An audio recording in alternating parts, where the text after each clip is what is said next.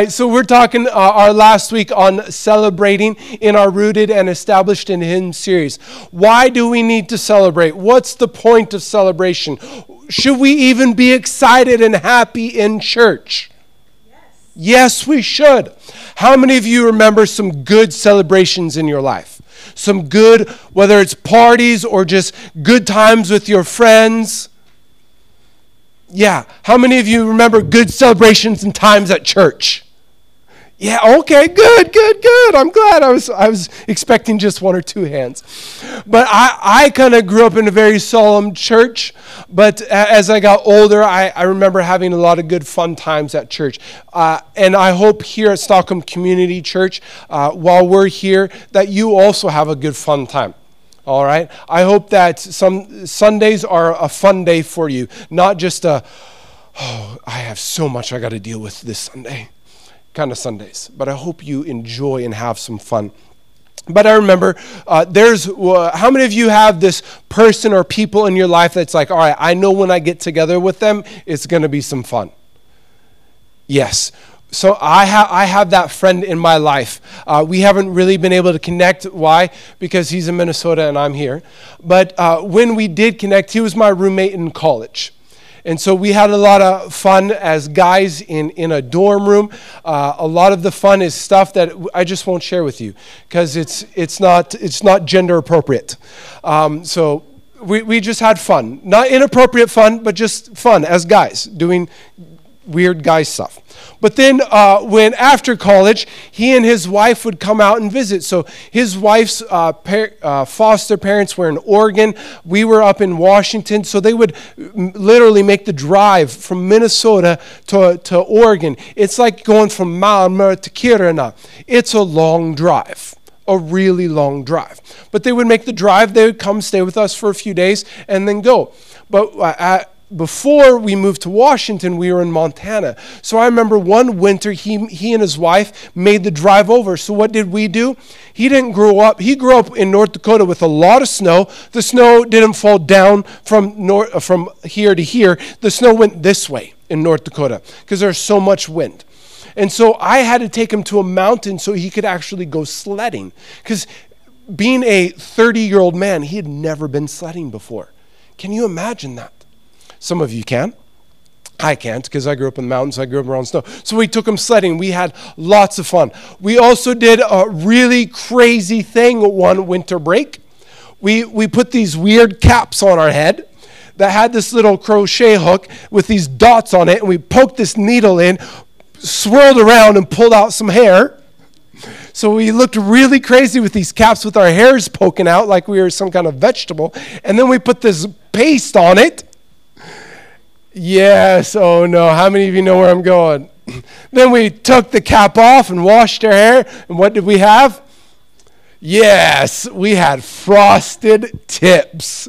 He and I went back to college with frost matching frosted tips. Mine looked a little bit better because I had a fuller head of hair, and his was pretty thin. So, but we still had a lot of fun. You know, just guys being guys, having goof times. I remember there's some times when uh, when they came to Washington, they had kids then, so we had this van, and my family had this uh, timeshare out on the ocean, and we it just randomly came up the week before. Hey, next weekend's available. Do you guys want to go? It's like, yeah, sure. My friends are coming, so we packed into this room. But on the way down there, I remember all of a sudden, Dad, I don't. One of their kids got sick in the van. It was my wife and I and um, my wife's sister, Linda, who's kind of a germphobe. And seeing someone throw up, just not her idea of having fun.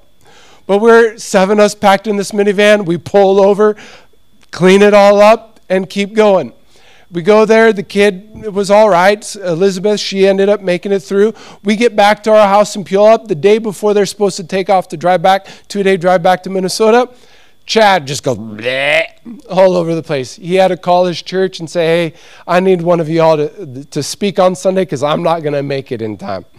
And so we just, you know, we have a lot of fun. We would stay up late at night playing Nintendo 64 with our wrestling game, WWE.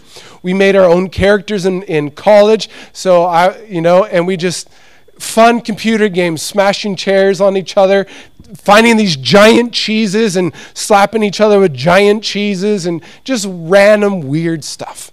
But I always know when I get together with Chad and his wife Grace, when we all get together, it's going to be a fun time. We're going to enjoy ourselves. We're going to be a little bit goofy at times, and we're going to be some serious at times. But it's always going to be fun. It's a celebration, it's memories. And this is what I want for church that when we come to church, yes, we're going to have our serious times of crying out to Jesus and asking the Lord to, to render our hearts and to help make us more like Him. But I also want us to celebrate and have fun with what God is doing in us and through us. I don't want us to get into a rut of always being a reflection and taking inventory of, of where we're not doing so well uh, and because that can then lead us into a false attitude of just being in despair all the time. That we then walk to church going, okay, what do I got to check this week? What do I got to work on this week? What is God going to convict me of this week? Because let's be honest, if we just have that mentality and that thought in our life, are we going to show up to church on a regular basis? No. Because no one wants to show up to a place where you're constantly having to go, okay, how do I got to get better? We go to therapists for that. They help us work through stuff. We don't want to show up to church to just be, gotta, gotta fix this again. But we want to show up to church and have some fun and enjoy and remember what God is doing inside of us and through us to be excited about those things. Sometimes, if we have that mentality, it fires us up to go, okay, I'm going to try harder. You know, New Year's resolutions. How many of you have made a resolution and, and will honestly admit it's, it's done? You, you haven't made your resolution. You kind of give up on it. Anybody make resolutions? Nobody made resolutions. All right. I don't make resolutions just for that fact. I make goals, but I don't make resolutions because oftentimes you just like, you get excited and yeah, I'm going to do it. And then after a few times, you just kind of get back into the normal routine. But that mentality, we fire us up to do better, to, but then we have a few slip ups. but Then it often just doesn't last long. It just becomes a, a fleeting attempt. Church, I want us to shift our mentality, to change our perspective. That when we come to church, it's not like, okay, what is God going to do in me? But that we go, okay, I know God is working in me, and I get to celebrate His work in my life. I get to be excited that God is doing something in me and calling me to be more like Him. Not just, oh, another thing to fix, another thing to go through. So today we're, we're going to look at the disciples.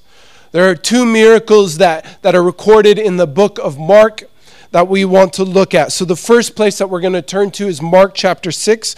So, if you have this uh, old text, uh, this paper version, you can turn to that. Or if you have your phone, we're going to be in Mark 6, starting with verse uh, 35. Or it's up here on the screen. It says, By this time it was late in the day, so his disciples came to him. This is a remote place, they said, and it's already very late. Send the people away so that they can go to the surrounding countryside and villages and buy themselves something to eat.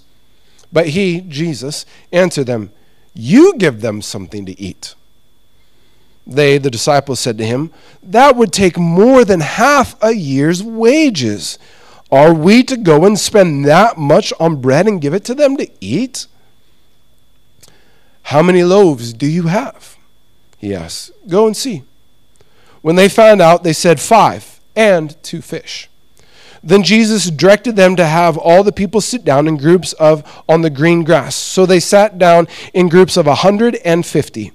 Taking the five loaves and the two fish, looking up to heaven, he gave thanks, broke the loaves, then he gave it to his, them to his disciples to distribute to the people. He also divided the two fish among them all. They all ate and were satisfied, and the disciples picked up 12 basketfuls of broken pieces of bread and fish. The number of the men who ate was 5,000. Father God, we come to you today. God, help us to understand your desire, your, for us to remember what you've done, to celebrate those things that you are doing in our hearts, in our minds. Thank you, Jesus. Amen. So we just read this miracle of what Jesus did, a, a great thing that Jesus dis, just did, right? Feeding what the Bible says is 5,000 men. So it's very specific there. So let's let's do some deductive reasoning. If the Bible is just saying men, then maybe there's also some women and some children with these men, right? Right. So if, if we just say, okay, with these men, if it's like the average Swedish household, two, uh, what is it, two point, no, three point something per household, three and a half. Let's just round up. Let's just say there's three to four people with each of these men, or this man plus two or three. That could mean that there was 15 to 20,000 individuals that were there that needed to be fed. And the disciples realized that it was getting late in the day and that these people were probably going to be hungry because I'm sure they were hungry because Jesus was really long winded that day. Just went on. So they said, Hey, Jesus, we got to send these people away so they can get somewhere in time to buy some food. And Jesus said, No, no, no, no, no. What do you have? Well, the disciples, being the disciples, had to walk around and try to figure out okay, what do we have in this crowd? And all they came up with amongst 5,000 people, men, 15,000 people, were five loaves and two fish. And those folks did not come prepared. They didn't have those little lunch boxes. I mean, for us in our family, when we go somewhere that's going to be just a few hours, we are now starting to pack stuff because my little son Elijah, he gets hungry and he gets hungry fast. My daughter, 13 year old Amelia, she's just almost always hungry. So we have to start packing food. So maybe Jesus might, the disciples might have taken my packed stuff for my kids. But whatever, uh, wherever Jesus, wherever they got this, Jesus took what he had, what the disciples brought him. So the disciples found what they had and brought it to Jesus. And what did Jesus do? He took it from them, he blessed it, then he broke it and gave it back. And then the disciples distributed it out realize five loaves and two fish. Imagine you're one of the disciples and you start handing out, okay, here's my group of 50. I'm taking the, the piece of bread and I'm tearing it off. All right, here, spread this out. And it's like, okay, I'm how come this bread is not really getting smaller? Okay. I go to this group of 100. Why is this this this bread's not getting any smaller? And then they go, they just keep going around my bread is, is not getting smaller. What the heck is going on? Yet it wasn't just how, how many, what did it say in there? It said that they had, the disciples picked up 12 baskets full of broken bread. So this five loaves and five loaves of bread, do you think five loaves of bread fits into 12 baskets? Maybe two. So as they are passing stuff out, they're giving out food. They gave out more than enough food. That in in of itself is a miracle that Jesus was able to take 5 loaves and reproduce it out for 5,000 men plus women and children and they had more than enough.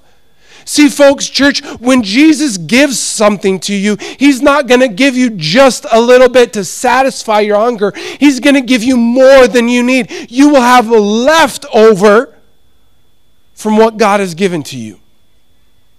See, these disciples came and they brought to Jesus all that they had. What did they have? Five loaves, two fish. They came and they gave it to Jesus. Church, when God is asking something of you in your life, when He's calling you to, to follow Him in something, He's not asking you to give more than what you already have. What He may be calling you to seems greater and feels more than you could accomplish, but when you bring who you are to Him and give yourself to Him, what's He going to do? It said Jesus blessed it, then He broke it. When you bring your life to Jesus, when you bring your gifts and your talents to Jesus, and you freely give them to Him, He will bless what He has already given you, what you're giving back, and sometimes He will break it. Because in the breaking becomes the multiplication. in the breaking becomes the multiplication. Do you understand that? I can devour a, loaf of bread by myself, but if I want to share it, I need to break it. If you want to be used by God to impact more than just one individual or yourself, you have to be willing to be broken to be used by Him. The break, brokenness is not always a, a comfortableness, but in the brokenness comes the multitude, the multiplication. See, these disciples have experienced so many things before Mark chapter 6. Just if you look through your Bible and if your Bible has the different headings, you're going to read that these disciples, after being called and coming to Jesus, they witnessed Jesus raising a dead girl, healing a sick woman, the woman that touched his garment and was healed, and they, they witnessed Jesus casting out demons. So these guys were not unaccustomed to Jesus doing some great and miraculous things. So they witnessed this incredible miracle of Jesus taking five loaves, two fish, and feeding thousands of people and having leftovers more than what was already given. See, the miracle in and of itself was not, is not meant to sustain us. Jesus is the one that did the miracle through those disciples. I don't know everything that happened in those, those days and weeks between all the different miracles, but I can sometimes imagine hanging out with someone great. You kind of just get accustomed to the greatness. You get accustomed to, to yeah, Jesus is going to do something crazy. And you just kind of get used to it. You just expect, all right, what's Jesus going to do this time? What's Jesus, how is Jesus going to respond now? And for me, I, I've grown up in church all my life. I, I like to, to tell the dad joke that I've been going to church nine months before I was born. That's how long I've been going to church. I do remember the day that I, I don't know if it was the fourth time or the first time, I do remember a specific day kneeling on a, uh, the, the kids' church that we had had the metal chairs, and we had these little carpet squares on our chair. And when it was time to pray, they asked us all to pull out the carpet square, kneel on our kneel at our chairs. And so I put my feet knees on the carpet, and I asked Jesus into my heart. I remembered that day. I'm sure I asked Jesus into my heart more times after that, but that's the day that I look back to and remember when Jesus called me. And so I've grown up in church all my life, and I get accustomed, and I've been kind of you could say numb to what happens in church. Okay, the music is, here's the inspiration, and here's the feeling sometimes with music. Or the preacher is starting to get really excited, so here comes something great that they're going to say. But I don't want to be accustomed to just, okay, God, yes, God's going to do something good. Yay. Go, God. Ooh, another miracle five to 12 baskets. Woo! Good job, Jesus. I want to feel the real, genuine excitement of seeing Jesus do miracles in people's hearts and lives. That I just don't go, okay, yeah, I know Jesus is going to. When someone asks Jesus, whether it's one person or we have 12 people, whether we have just 50 of us uh, every week for the next five years, or whether God allows us to grow to 500. I want to celebrate every single thing as if it was the first time. Because I want it to be true and genuine in my heart. Because if I maintain that childlike faith of what God is doing, I can maintain a joy and a realism and a satisfaction that God is what I need. I don't just come accustomed and go, okay, yeah, I, God, I see you do 12, but let's get to 48, then I'll get a bit excited. Because that might just, just make God mad, right? Just might make, why, why should I do more for you when you're just not excited about the one. Jesus told parables about how God got excited, left the 99, and went after the one. Why? Because the one mattered. We should celebrate the one, shouldn't we, church? We should be excited about the one healing that God is doing. Because then we know if God can do one, can God do two? Can God do three? Can He do four? Can He do five? If we stay excited about one, we know he can do more. Yet maybe these disciples just didn't get there. Maybe these disciples just didn't understand. I don't know.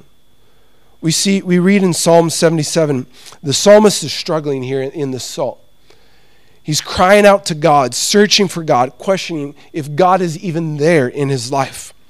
And then through all this processing that, that takes place in his heart and his mind, the psalmist then in verse 10 says this Then I thought, to this I will appeal. The years when the Most High stretched out his right hand, I will remember the deeds of the Lord. Yes, I will remember your miracles of long ago. I will consider all your works and meditate on all your mighty deeds. Church, if God does not choose to do anything else through us from here until the day that we die, we should still be excited tomorrow about what God has done yesterday in anticipation and hope He will do something tomorrow for us. If God comes to us and says, I'm not going to do anything else through you guys, you guys are going to stay this and no more we should still show up to church every single Sunday in hopes and anticipation, setting things up with joy and gladness in our heart because we just don't know if someone else will walk through that door. God never promises that we will see multiplication. God just asks us to use his gifts in the way that he's asked for us. He's asked for faithful servants. There's that parable that Jesus told of, of the man that gave out the talents or the money to three different servants. He gave one 10,000, he gave another 3,000, and he gave the last one 1,000. The guy with the 10 and the guy with the 3 went out and multiplied that money. The guy with the 1,000 got scared because he knew that, excuse me, he knew the master was a ruthless individual, that he would expect a return on his investment. But he got scared, and so what did he do with his talents? He hid them, he buried them. At least I'm not going to lose the money. So when the master showed back up, the guy with 10,000 said, Hey, look, I've, I've multiplied it. Greater than what you gave me. Master said, Great job. And the guy with 3,000 said, Hey, I did the same thing. Not as much as the guy with 10 because he had a lot more, but hey, I, I, I did what I did. Good job. The guy with the 1,000 said, You know, I was scared of you. I'm still scared of you. So I made sure I didn't lose your money. I hid it. So here's your money back. What'd the master do? He got upset because the guy didn't even at least do some kind of investment, put it in the safe investment to get at least a little bit of return. See, God, Jesus is asking us, it doesn't matter if we have the skills of the guy with 10,000 or the skills of the guy with 1,000. It doesn't matter what skills you and I all have. What matters is that what skill God has given me, I am faithful to use and to put it out there. Now, not all of us are going to want to grab a microphone and stand up in the front. But some of us are going to be the people that faithfully every single day do the small things. The interest you may receive may not be what the guy of 10,000 got, but you are faithful in what you've done. There are stories of missionaries that have gone places and shared the word of God and saw no return at all. Zero. And they died struggling and trying to produce and give the word of God. But after their death, that's when the harvest was happened. That's when the multitudes came to know Jesus. We might be living those lives where, where God just asks us to be faithful, and we need to celebrate every single day what God is doing in our hearts, even if we don't see the miraculous return. So now let's let's skip ahead. I've kind of just kind of going all over the place, so forgive me. But these disciples, so they, they, they had this, they witnessed this miracle, right? 5,000, that's crazy. 5,000 men, 12 basketfuls. Two chapters later, in Mark chapter 8, they have the same kind of situation again. Except this time, there's 4,000 men. So it's a little bit smaller. So the disciples came to Jesus, and he said to them in, in Mark 6, he told the crowd to sit down on the ground when he had taken the seven loaves, so this time they went out, they found they had seven loaves. Jesus gave thanks, broke them, and gave them to disciples to distribute, and they did so. They had a few small fish as well, and he gave thanks for them also and told the disciple to distribute them. The people ate and were satisfied. Afterwards, the disciples picked up seven basketfuls of pieces left over. About 4,000 were present after he had sent them away. The disciples were in the exact same scenario, and they came to Jesus and said, Jesus, we got to get rid of these people. We got to get rid of them because we're not going to feed them all. Hello, guys. You just experienced this, whether it was a few months or a year earlier, whatever it was, it should still be fresh in your mind that, that God, Jesus, your, father, your rabbi is a rabbi of miracles. So you should be okay, there's, there's people. Jesus, we don't, we can't send them away, but look, Jesus, this is what we have. We have seven loaves. But no, they, they didn't do that at all. These guys just came to Jesus. Jesus was the one that had, in this moment, had to recognize. If you jump up a few verses, in verse 2, it says, I have compassion for these people.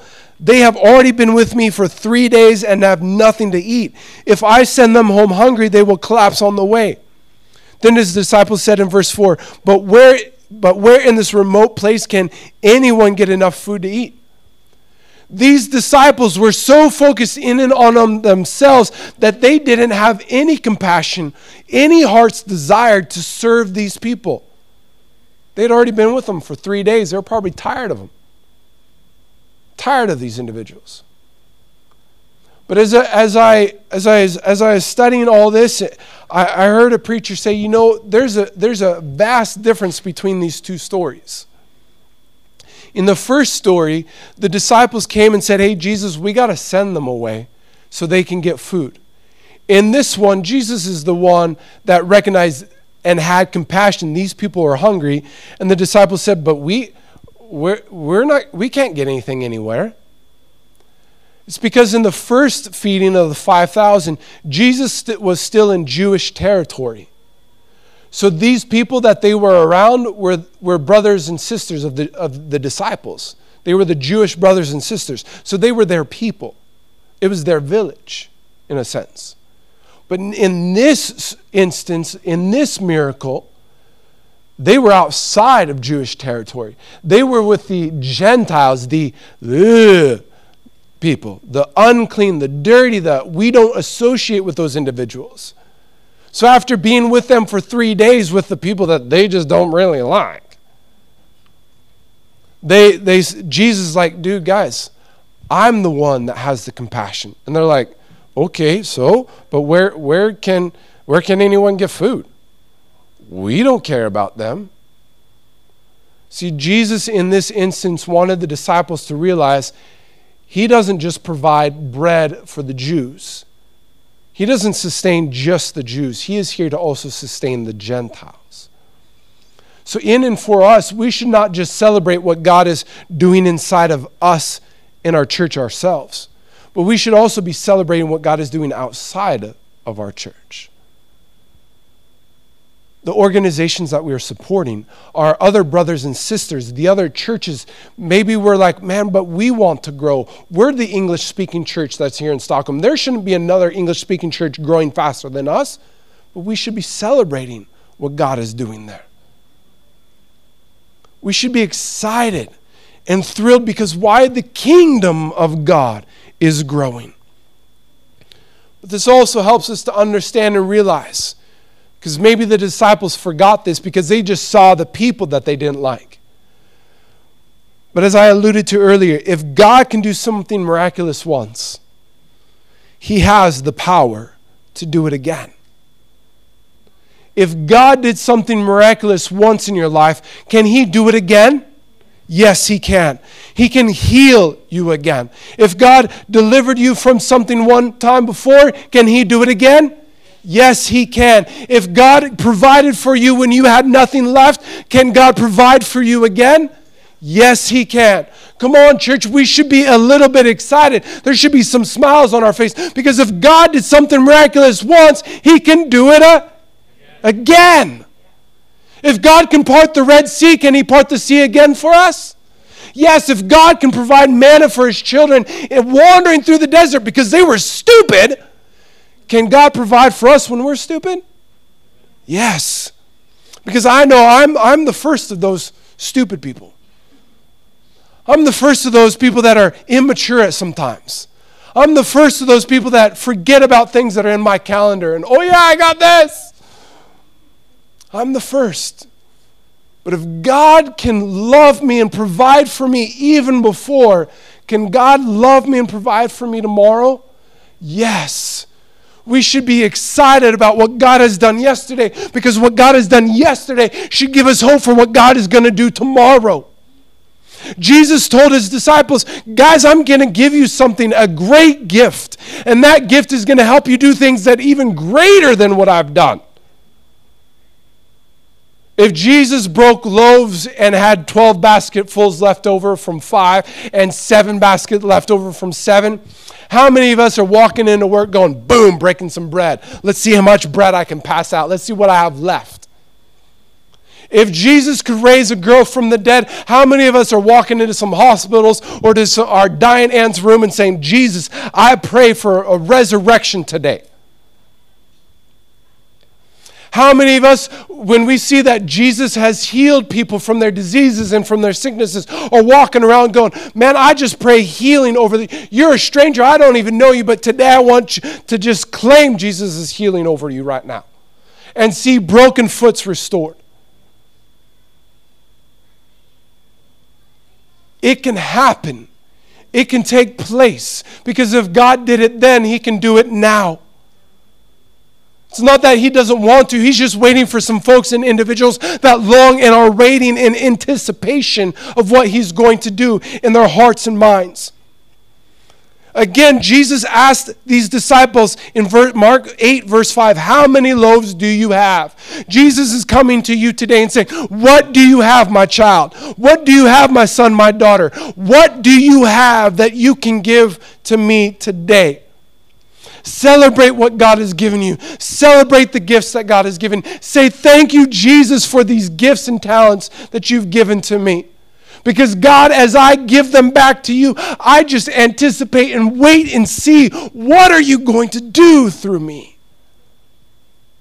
Should be exciting. It's scary. It's scary giving ourselves to Jesus because there's that brokenness that comes with it when they talk about separating the wheat to get the seeds, there has to be a broken process. In order to, to get the wine, the grapes have to be crushed. There's a process to everything. For the new season and the new life to come, there has to be a death to the old season, to the old life. In the disciples' hands, these loaves were, were, just, were just bread. In our hands, our life are just can feel like eh, just a plain, ordinary, everyday kind of a life. We can all struggle with the feelings of not being enough. But when we get ourselves out of our hands and put our lives into the hands of Jesus, He will bless it. And then the miracles will happen through the interaction. See, these disciples had to interact with Jesus. They had to bring what they their loaves to Jesus. That's when the miracle started taking place because Jesus blessed it and broke it, gave it back. And then as they started giving out what Jesus had given back to them, the miracle began through the interaction took place. Church, I don't want us here at Stockholm Community Church to look back and go, Oh, because next week we're, we're, we're celebrating. We're having a party because next week is our fourth birthday. We're going to have some fun. We're going to enjoy ourselves. We're going to eat some cake. We're going to have some gluten free cake too. Woo! We're going to have some fun. We're going to, we're going to throw confetti in the air. We're going to enjoy ourselves. But I don't want to look back next Sunday and go, oh, God got us through the pandemic all right. Oh, hallelujah. Thank you, Jesus. We can now shut the doors because we've been through the pandemic. We survived that sucker. We came out and we're done. Yeah, hallelujah. We're done. Let's all go somewhere to eat and, and say our goodbyes. No. Because what God did for us yesterday should be the catalyst and the gunpowder to sling us forward to think and dream. What does God want us to do tomorrow? Stockholm Community Church is not just my church. I may be the lead pastor, but I'm pastoring you all. This is your church. What are your hopes and your dreams? Where do you want Stockholm Community Church to go in this next season? What do you want Stockholm Community Church to do? Who do you want Stockholm Community Church to impact? Where do you want Stockholm Community Church to meet next? Because what if we outgrow this place? What if God provides us some kind of finances and funding to have our own facility? What kind of things could we do there? Because I don't want to just have a church that is open on a Sunday and then closed until Wednesday night when we have a little group Bible study, and then maybe the, the ladies meet on a Saturday and the guys meet on a Friday, and you know, we just have here and there. I want the doors to be open m- Monday through Friday, Saturday, Sunday, 24 7 hours a day if we have the people to do it. Maybe we have a, a training program for people to cut hair because people just don't have job skills. I dream of a, of a place that has its own little garage so when grandma and grandpa don't have any money can come and get their oil changed because we have the ability to teach people some skills and provide some free resources for our community. I pray we have a state of the art kitchen that we can have people come through that have no food and can receive a warm meal not just once a year on a Thanksgiving. I pray that we have a counseling center where people can come and receive godly wisdom and advice on how to deal with the problems that they're facing because we all got some problems. Church, these miracles happened because there was a problem. The people were hungry. I have a problem. I have many of problems. So I need a miracle from Jesus for some of my problems. And some of my problems need to be talked through with someone that has godly wisdom and godly advice. Because we need that in this country, don't we? Church, do you realize that less than 2% of people in this entire country of 10 million say they love Jesus? Do you realize that it's less than half a percent even say that in Stockholm itself? And in the entire region of Stockholm, there are 2 million people. 250,000 of those are just like you and me, internationals. There's a vast community of people that do not know and understand who God is. What can we as a church do to provide to our community that opens up the door for them to come in and realize oh, okay, God really is serious. He is not just something that I learned about in fourth and fifth grade, these little pictures I put up on the wall. He is somebody that wants to be a part of my life. He is an actual individual that wants a relationship with me, not just me to sit back and give and give and give to him, but he longs to give back to me because he is a good father that wants to give good gifts to his children. Come on, church, we got to celebrate what God wants to do in our hearts and lives. We got to celebrate what God wants to do tomorrow because we're celebrating what God did yesterday. That's why we have to celebrate. Because celebrating gets us excited, doesn't it? It brings up some joy and some emotions of, of gladness and anticipation. When you when I meet with Chad, it's like, okay, I, I saw him two summers ago when we drove out there and, and hung out with them. I have this building anticipation. What are we going to do next when I see him? Just like some of you can't wait to see your friends that you have so much fun with or enjoy or those inside jokes. Man, I can't wait to see them again because oh man, there, this thing happened. I got to say it because it's going to build on this joke and it's going to build on that. And, and there's going to be so much fun. And my kid did this and I can't wait to tell them what they're doing. Or you're sharing that crazy little meme and then you got to talk about it and you call them up on the phone. There's that excited, excitement and anticipation, isn't there? I want coming to church to be some excitement and anticipation as well. Man, what's God going to do? God healed somebody a few weeks ago from their kidney stones. What's God going to do this week?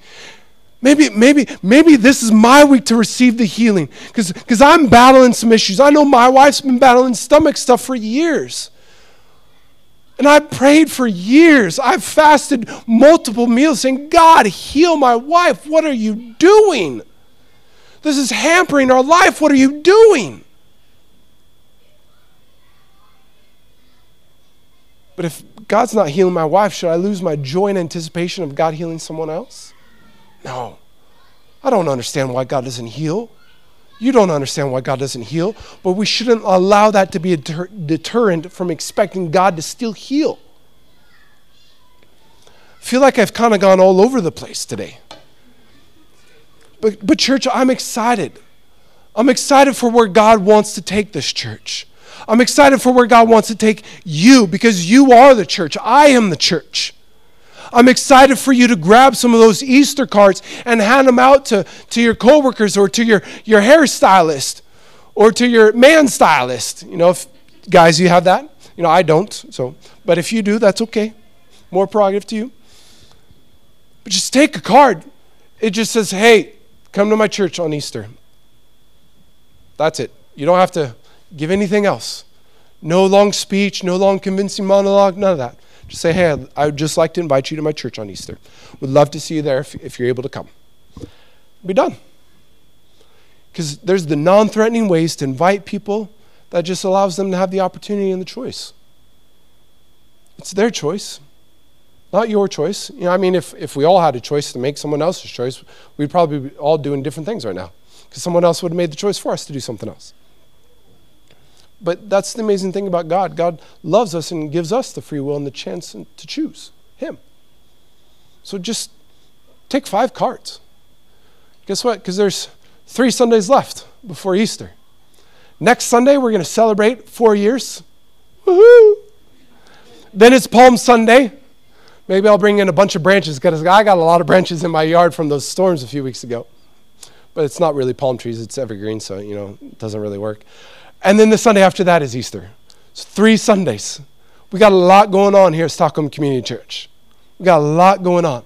But it's going to be some good times because God is King. He's a good God. God's been doing some great stuff. We're going to celebrate next week what God has been doing and look ahead in anticipation of what God's going to do for us in the future. So, can we celebrate on Sundays? Can we bring some joy with us? Because God's going to do something in my heart and my mind. It may be a conviction, and I may feel, oh, I may feel really bad walking out, but God loves me still. Even though I feel bad about myself, I gotta, I gotta break through and say, God, you love me. Even though you've called out some garbage in my life, you love me. And I can walk out with my head held a little bit high. Or maybe, and it's just, God, what are you gonna do? Are you gonna heal somebody today? Is, it, is, it, is the worship team just going to go so crazy in the presence of God that Pastor Brandon's not even going to preach because we've just been hanging out with you the entire time? Man, I, I, grew up with those services as a kid. I anticipated going to church. Man, Jesus, come on, tonight, Sunday night, I want you to just do that. I don't want, I love my pastor, but I don't want to hear him speak. I want to just sing some songs and spend some time with you, Jesus. That's, that, was, that was my anticipation on a Sunday night showing up to church just waiting to see what Jesus is going to do. Man, I, I, want us to have some expectation that when we walk into our, our Propel group for you ladies, man, that Jesus is going to rock your world. That this Saturday, the guys are meeting at 4 o'clock at the church office for the men's group. If you're not a part of the men's chat, see David. He, he, he's putting his glasses on right, right now. He's in the back row. He's wearing the white shirt. If you can't see him, he's going to wave his hand. If you're not in the chat, be a part of the chat. See David, it's WhatsApp. We're meeting this Saturday, 4 p.m.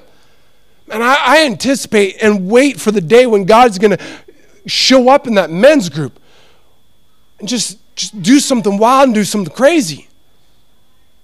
I hope you are too. I hope you are too. You're building some anticipation to celebrate what God is doing. Amen. Amen. Heavenly Father, God, we, we just come to you today. God, I, I thank you for who you are. God, I know you can do some great things. I know you want to do some great things. God, help me with my unbelief because there's some days where I just, I struggle. God, are you really going to do something great today? God, help me in my unbelief to have a sense of anticip- anticipation and excitement for God. Maybe today's the day that you're just, that the dam's going to break open on us. Or maybe today's the day that, that we're all going to feel like you've just wrapped your arms around us, that like we get to crawl up in your lap. Maybe today's the day we just all feel like we're being squeezed with this giant hug by you. Or maybe today's the day that, that healings begin to take place. Or maybe today's the day that, that the baptism in the Holy Spirit is, is going to take place. Maybe today's the day where where the multitudes come to hear about who you are. But maybe today's the day where just one person comes to hear who you are and says, Jesus, I want to know you as my friend. God, I pray for those days. I pray that my excitement for one person is the, is the same as it is for 12. Because, God, we want one at a time. We just, just one more, God. Give us one more to add to your kingdom, to add to your family. Jesus, thank you that, that you are not just some Savior that is just melancholy and nonchalant, but you are an exciting God. You are a God full of joy and inspiration and wisdom and excitement. That loving you is an adventure. Sometimes it feels like it's a roller coaster, but you're always sitting next to us in that seat. You're always with us. No matter what adventure we're on, no matter what mountaintop we are on or valley low we are in, you are always with us. So thank you, Jesus. Thank you for your love. Thank you for your wisdom. Thank you for your excitement and your joy. God, we just I just pray that this week is a great week for those here in Stockholm Community Church. Lord, I pray that, that this week, every single day, that s- by your Spirit, everyone wakes up with a sense of anticipation. What is God going to do through me today? Because, God, you will do something through us all. We may not see what you're doing, but you will do something through us. So may we have an anticipation and an expectation that you are doing something in us. We love you, Jesus. We ask these things in your name and for your glory. Amen.